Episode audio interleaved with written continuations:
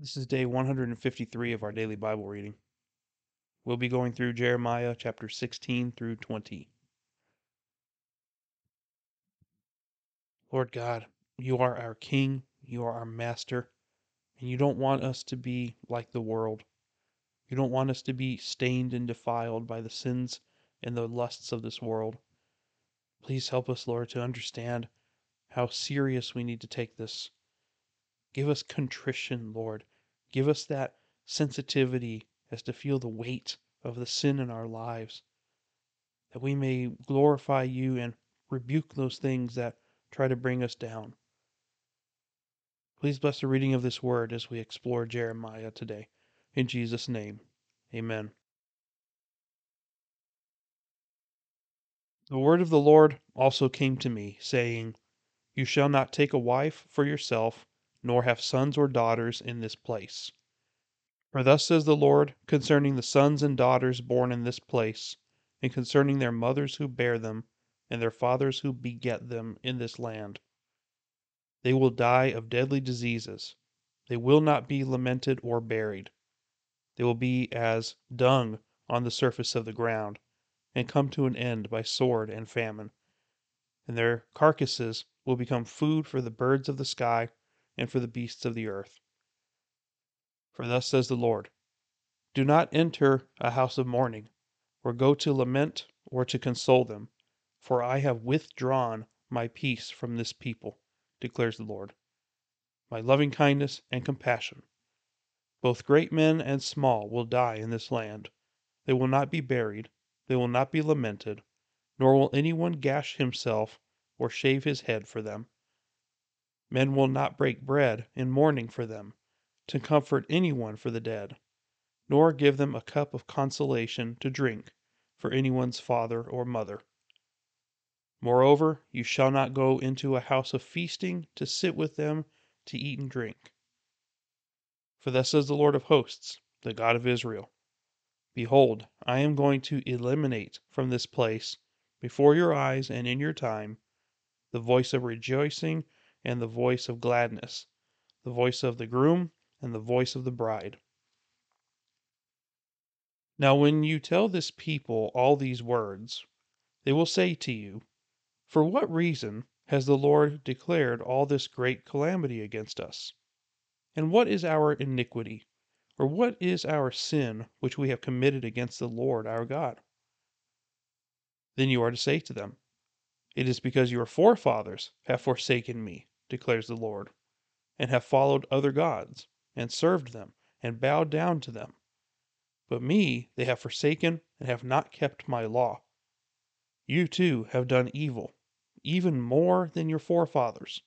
For behold, you are each one walking according to the stubbornness of his own evil heart, without listening to me. So I will hurl you out of this land into the land which you have not known neither you nor your fathers. And there you will serve other gods day and night, for I will grant you no favor. Therefore, behold, days are coming, declares the Lord, when it will no longer be said, As the Lord lives, who brought up the sons of Israel out of the land of Egypt, but As the Lord lives, who brought up the sons of Israel from the land of the north, and from all the countries where he had banished them. I will restore them to their own land, which I gave to their fathers. Behold, I am going to send for many fishermen, declares the Lord, and they will fish for them. And afterwards I will send for many hunters, and they will hunt them down from every mountain and every hill and from the clefts of the rocks.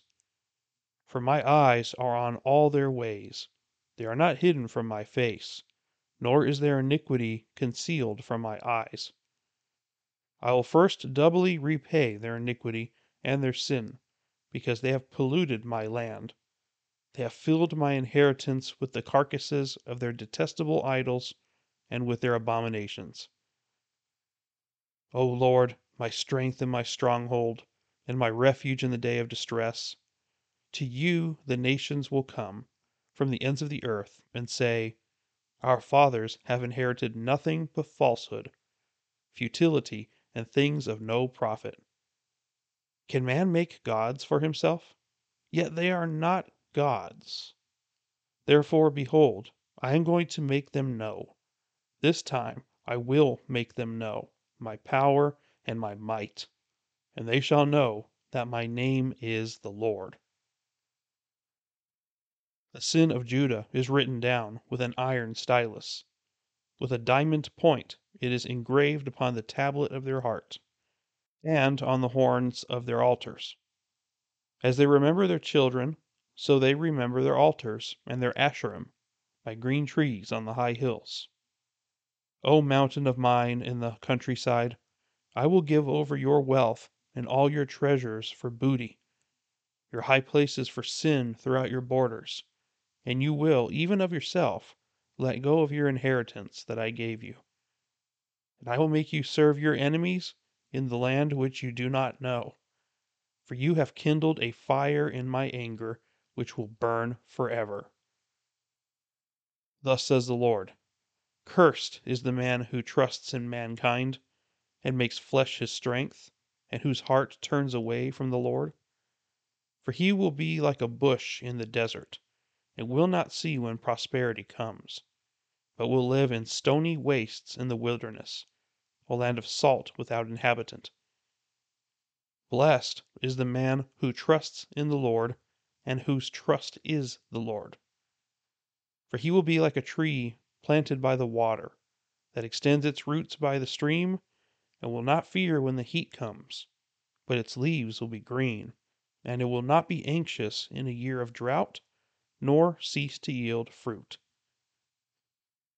The heart is more deceitful than all else, and is desperately sick. Who can understand it? I, the Lord, search the heart. I test the mind, even to give to each man according to his ways, according to the results of his deeds.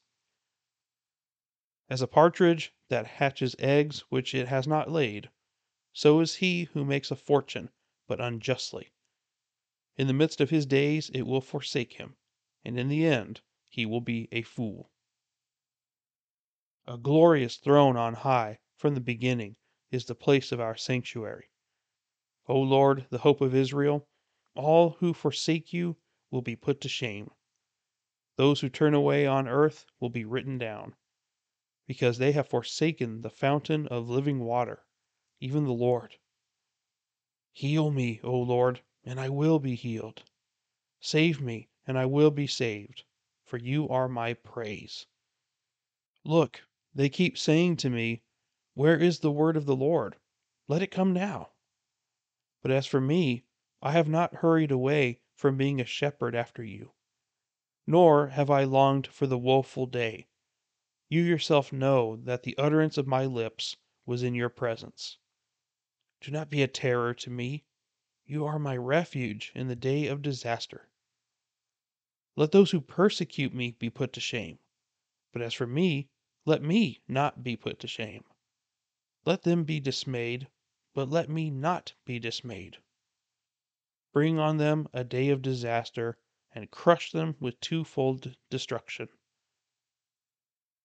Thus the Lord said to me Go and stand in the public gate, through which the kings of Judah come in and go out, as well as in all the gates of Jerusalem, and say to them, Listen to the word of the Lord kings of Judah, and all Judah, and all inhabitants of Jerusalem, who come in through these gates? Thus says the Lord Take heed for yourselves, and do not carry any load on the Sabbath day, or bring anything in through the gates of Jerusalem.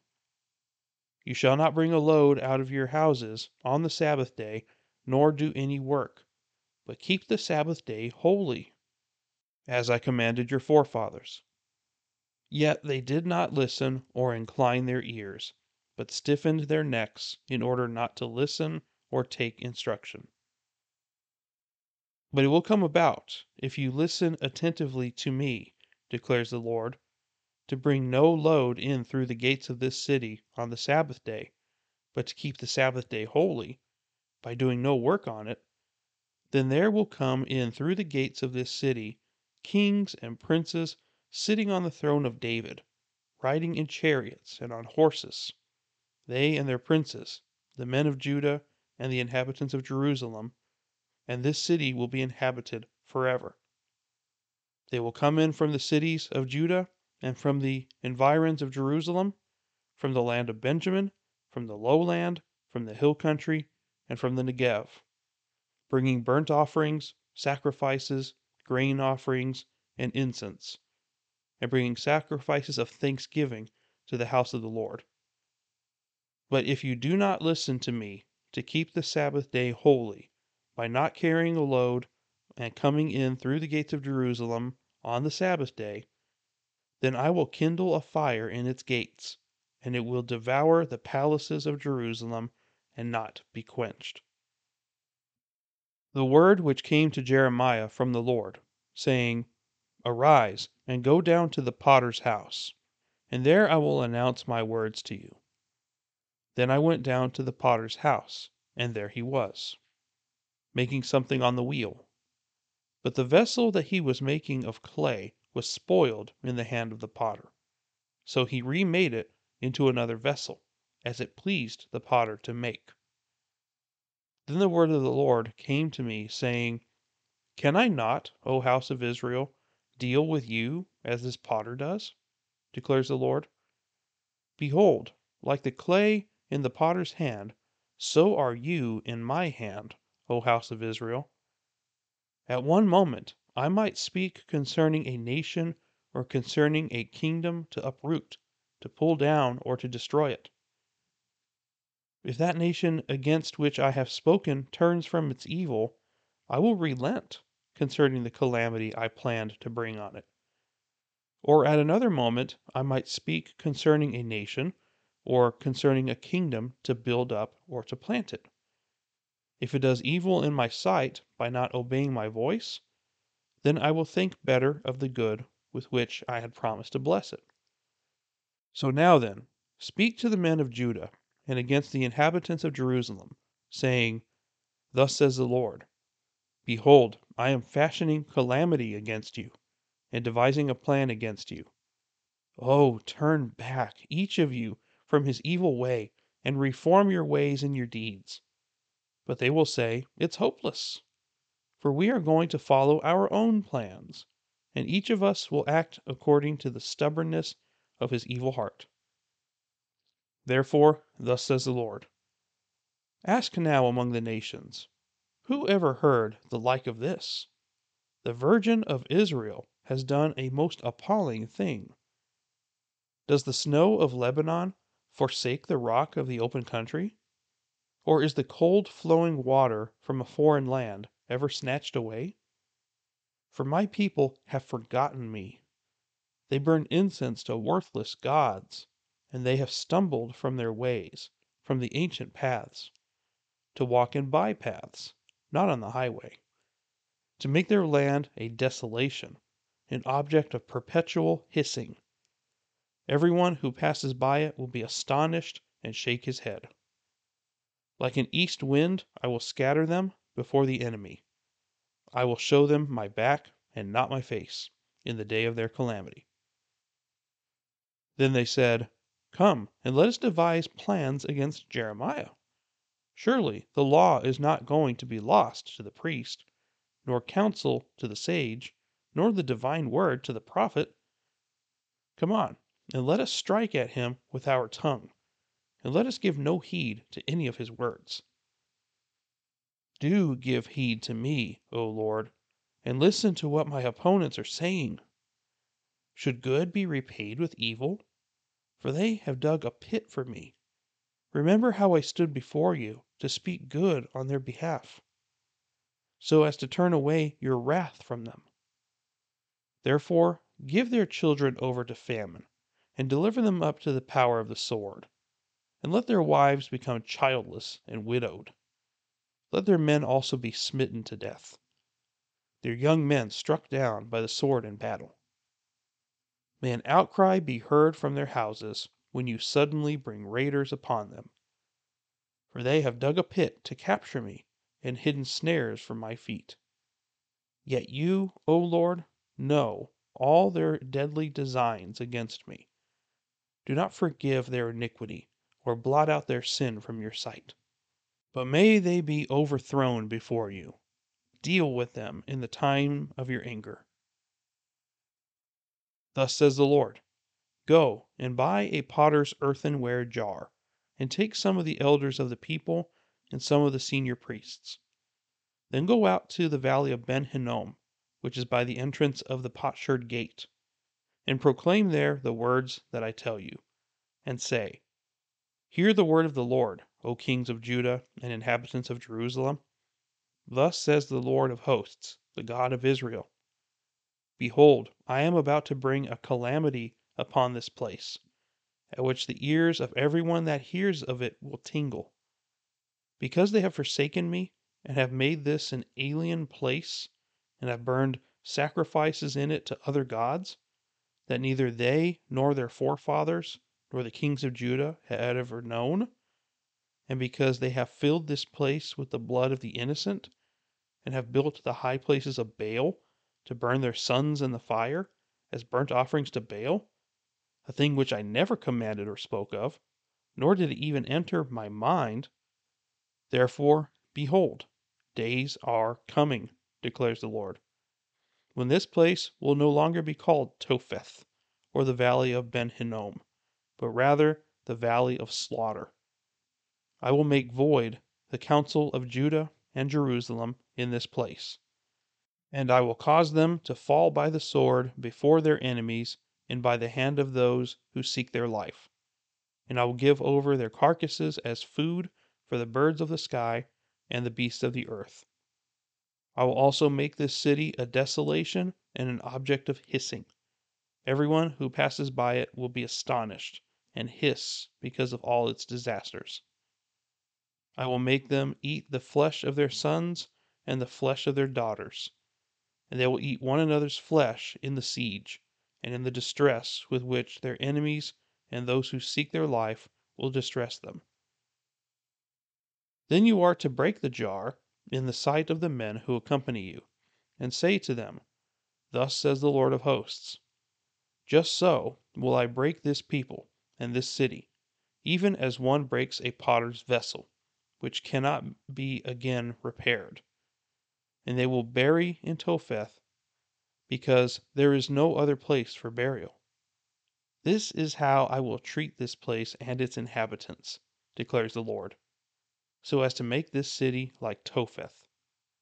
The houses of Jerusalem and the houses of the kings of Judah will be defiled like the place Topheth, because of all the houses on whose rooftops they burn sacrifices to all the heavenly host and poured out drink offerings to other gods.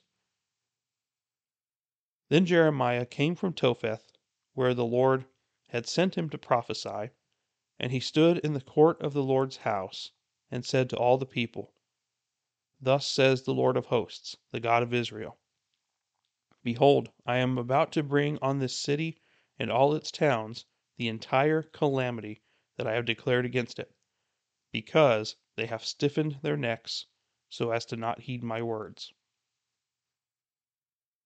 When Pashur the priest, the son of Immer, who was chief officer in the house of the Lord, heard Jeremiah prophesying these things, Pashur had Jeremiah the prophet beaten and put in the stocks that were at the upper Benjamin gate, which was by the house of the Lord.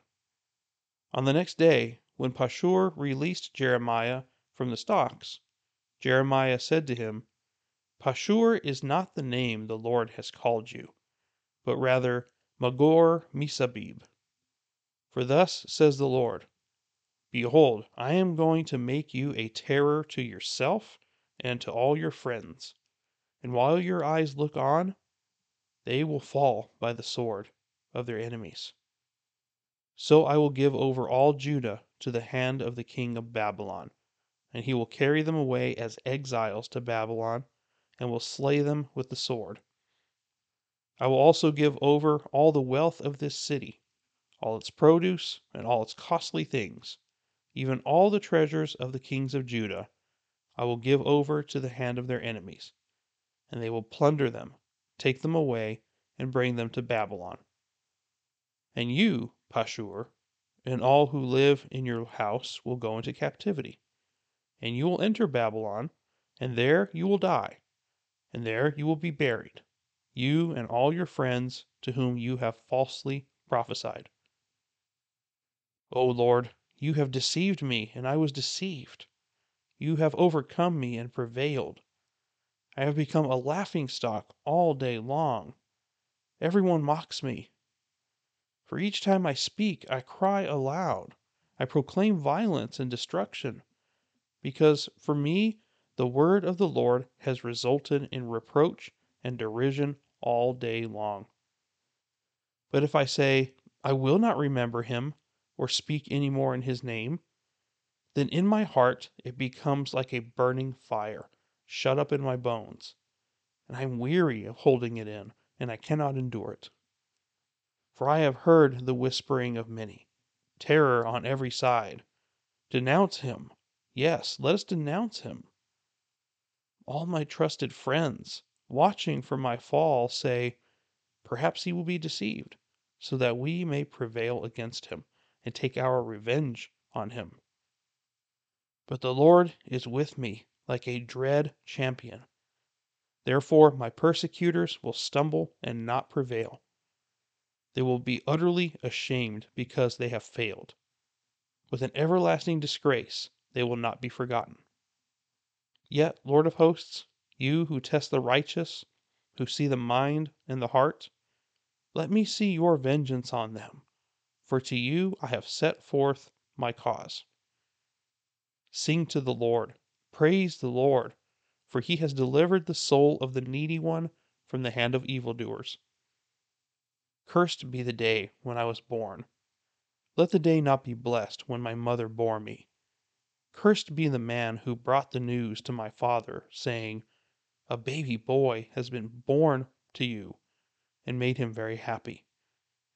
And let that man be like the cities which the Lord overthrew with, without relenting, and let him hear an outcry in the morning and a shout of alarm at noon, because he did not kill me before birth so that my mother would have been my grave, and her womb ever pregnant.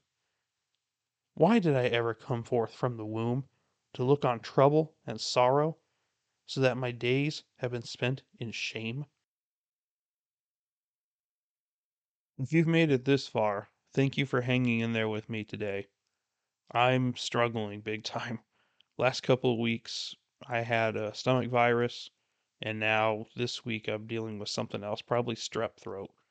And so I'm mustering all the energy I can to push through the pain of speaking, but I will not go back on my word and miss a day of this reading that we said we were going to do.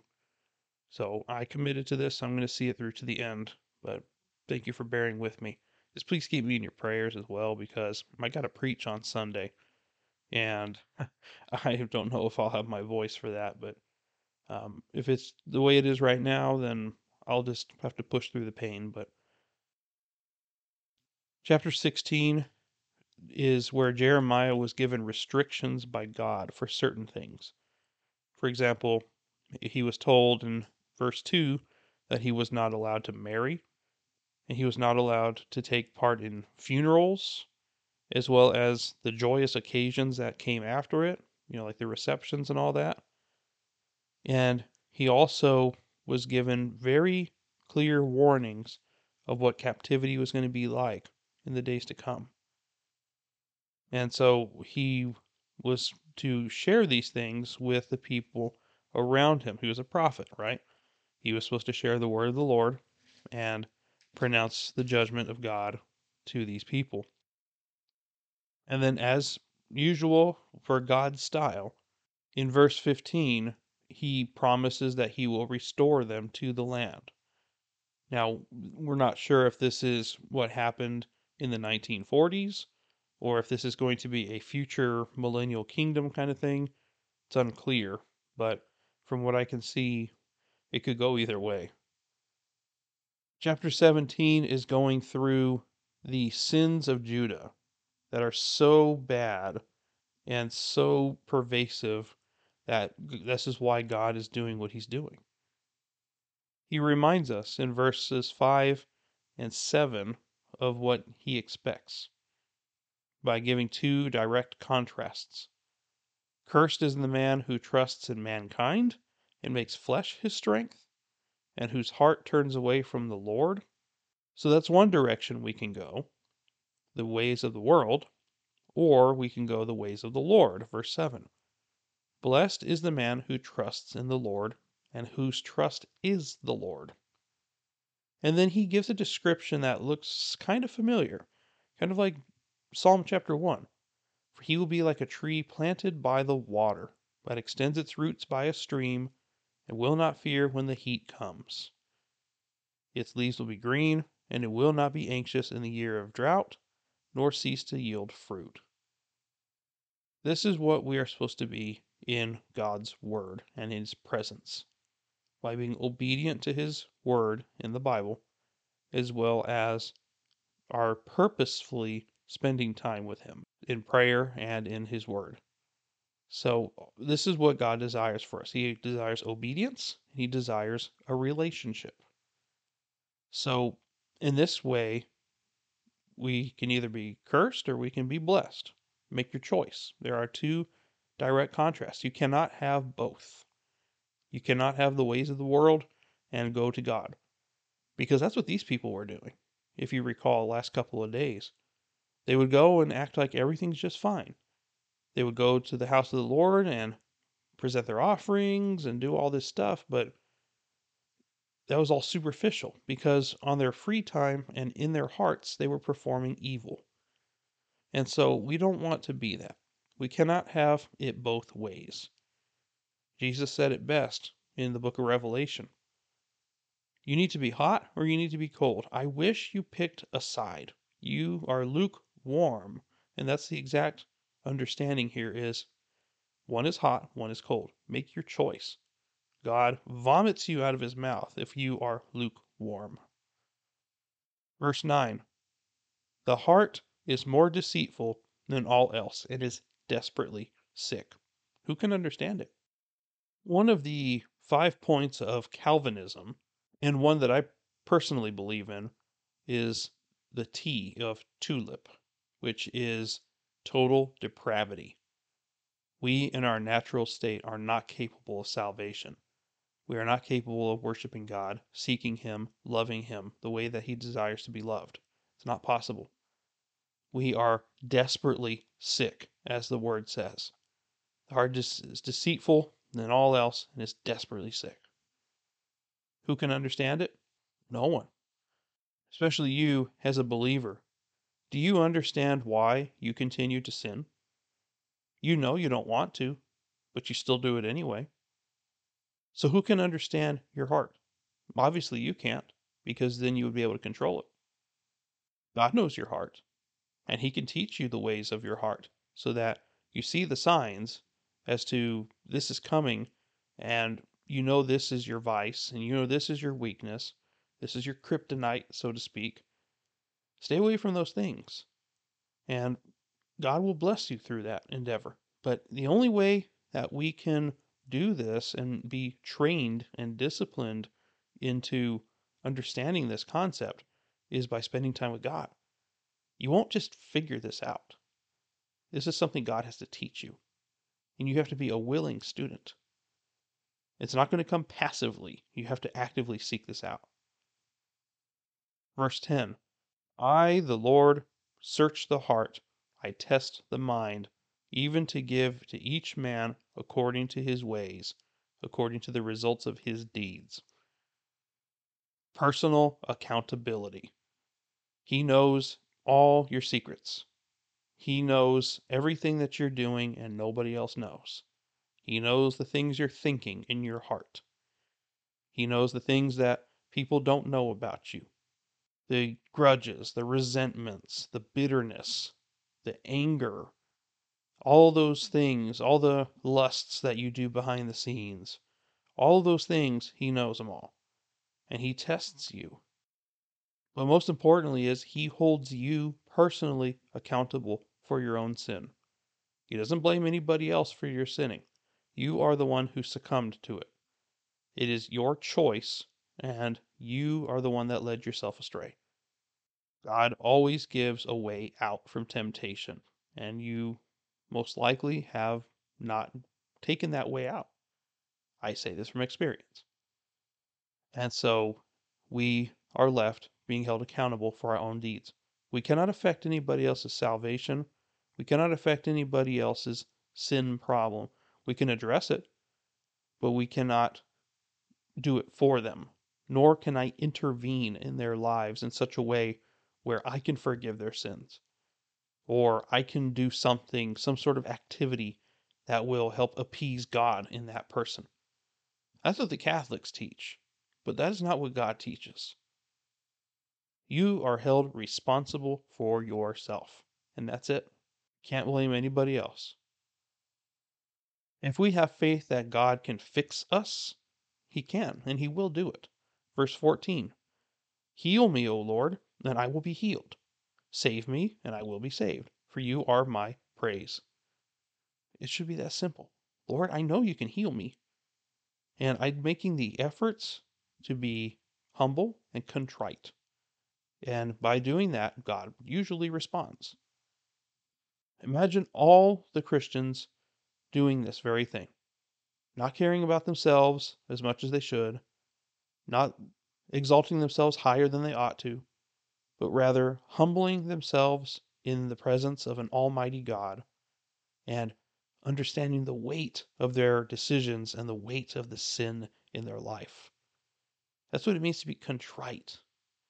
That you feel the weightiness of your filth and it bothers you and you don't want to associate with it. That is contrition. And this is what the world needs more of. It doesn't feel the weight of its sin. I know that too.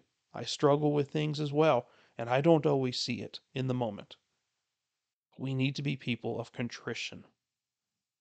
It is the absolute best way to honor God and be obedient to Him. And is the ultimate act of submission to be contrite. Chapter 18 is an illustration that God uses with Jeremiah where he goes to the potter's house and he watched this potter take some clay that was all messed up in his hands and then he was remaking it into something else. He was fixing the problem. He was taking that clay that was misshapen or mis or deformed and he was making it into something else. And God was saying, "Can't I do this with you, Israel?" because I intend to. Like he says in verse 6 Behold, like the clay in the potter's hand, so are you in my hand, O Israel. We are the same way. We are in the hands of the potter. He has already, through the Holy Spirit, if you are saved by grace, He has already formed you into a new vessel. Like it describes in the New Testament, we are new creatures in Christ Jesus. So, in God's economy, we are completely different from when we were born because we have something that the world does not understand and that is foreign to the natural world. And that is something that is not from this world, and that is the Holy Spirit. Yet at the same time, we still have our carnal, sinful nature. It's still there, but it doesn't it no longer defines us and nor should it. We don't give it the power that it deserves to have. We should not give it any power because it has none. It's like we were talking about trusting in the things of man, trusting in the world will get you nowhere. You'll be cursed. But blessed he is who trusts in the Lord. In chapter 18, about halfway through, we see Jeremiah being oppressed. The things that he's saying are not being well received, which that should not be any surprise at this point, because these are not kind words that God is speaking. He's speaking words of judgment, and in his anger, he is going to do something. And Israel doesn't like what they're hearing. So they devise all these different things to hurt him, and they are trying to silence him. But God is not done with Jeremiah, and Jeremiah is clinging to God. So he gives a long prayer to the Lord here at the end of verse 18, and it's very nice to see. what he's doing. And then in chapter 19, he's told to buy a jar and to take some people who are leaders in their midst and to break it in their presence and illustrate that look, you see this pot that I'm breaking? This is what God's going to do to you because you do not obey him and you have completely rejected him. Now, again, in chapter 19, it mentions two places Ben Hinnom as well as Topheth. Now, these are both um, the same area, basically. Topheth means fireplace in Hebrew, and that was also that was a nickname, so to speak, for Ben Hinnom, which is what we know today as the Valley of Gehenna. This was a place that was southwest of Jerusalem, and it had a really dark history. This is where people were committing the most heinous of acts of idolatry. And worst of all, this is where they passed their children through the fire. This is where they worshipped Baal, and there was where they worshipped Molech. And so basically the equivalent of abortion and child molestation and child homicide in those days was all done here in this valley. And so disgusting stuff. And so for God to describe Jerusalem as like Topheth, then that's pretty serious. That's very strong language that the Lord is using. You think of Topheth and you think of Ben Hinnom, Jerusalem, and you think about how disgusting it is. I'm going to make you like that because you do not obey me. Because, like he says at the end of chapter 19, you have stiffened your neck as to not heed my words. You refuse to listen. So, okay, I'm going to do something. And then we see somebody in chapter 20 named Pashur who heard these prophecies from Jeremiah, didn't like what he heard, and had Jeremiah beaten and put in the stocks for a whole day. Now, when they beat you in this time period, it was 40 lashes with a whip, usually across your feet. And the stocks, of course, were where you stick your head in through these two pieces of wood and they lock it with your hands in there. And you're stuck like that. More than just being uh, almost like a form of imprisonment, it was mostly meant to be a public shame because usually the stocks were somewhere where everybody could see. And so this was to publicly ridicule and shame Jeremiah. When he let Jeremiah out of the stocks, then Jeremiah said to him, This is what God says. He says, Your name is not Pashur, your name is now Magor Misabib, which is Hebrew for terror on every side. So he's changing his name as being a symbol of what's going to happen, not only to him, but also to the nation of Israel when Babylon comes. So he is going to be utterly carried away and they're going to die in exile, as is most of the generation that he's in. 70 years is a long time.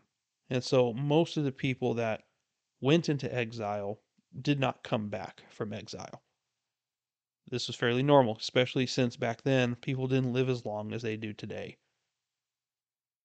And lastly, beginning in verse 7 through the end of the chapter, we see Jeremiah really just letting his emotions fly at this point. He's complaining about his assignment that God has given him. It is a difficult assignment. God had prepared him, remember?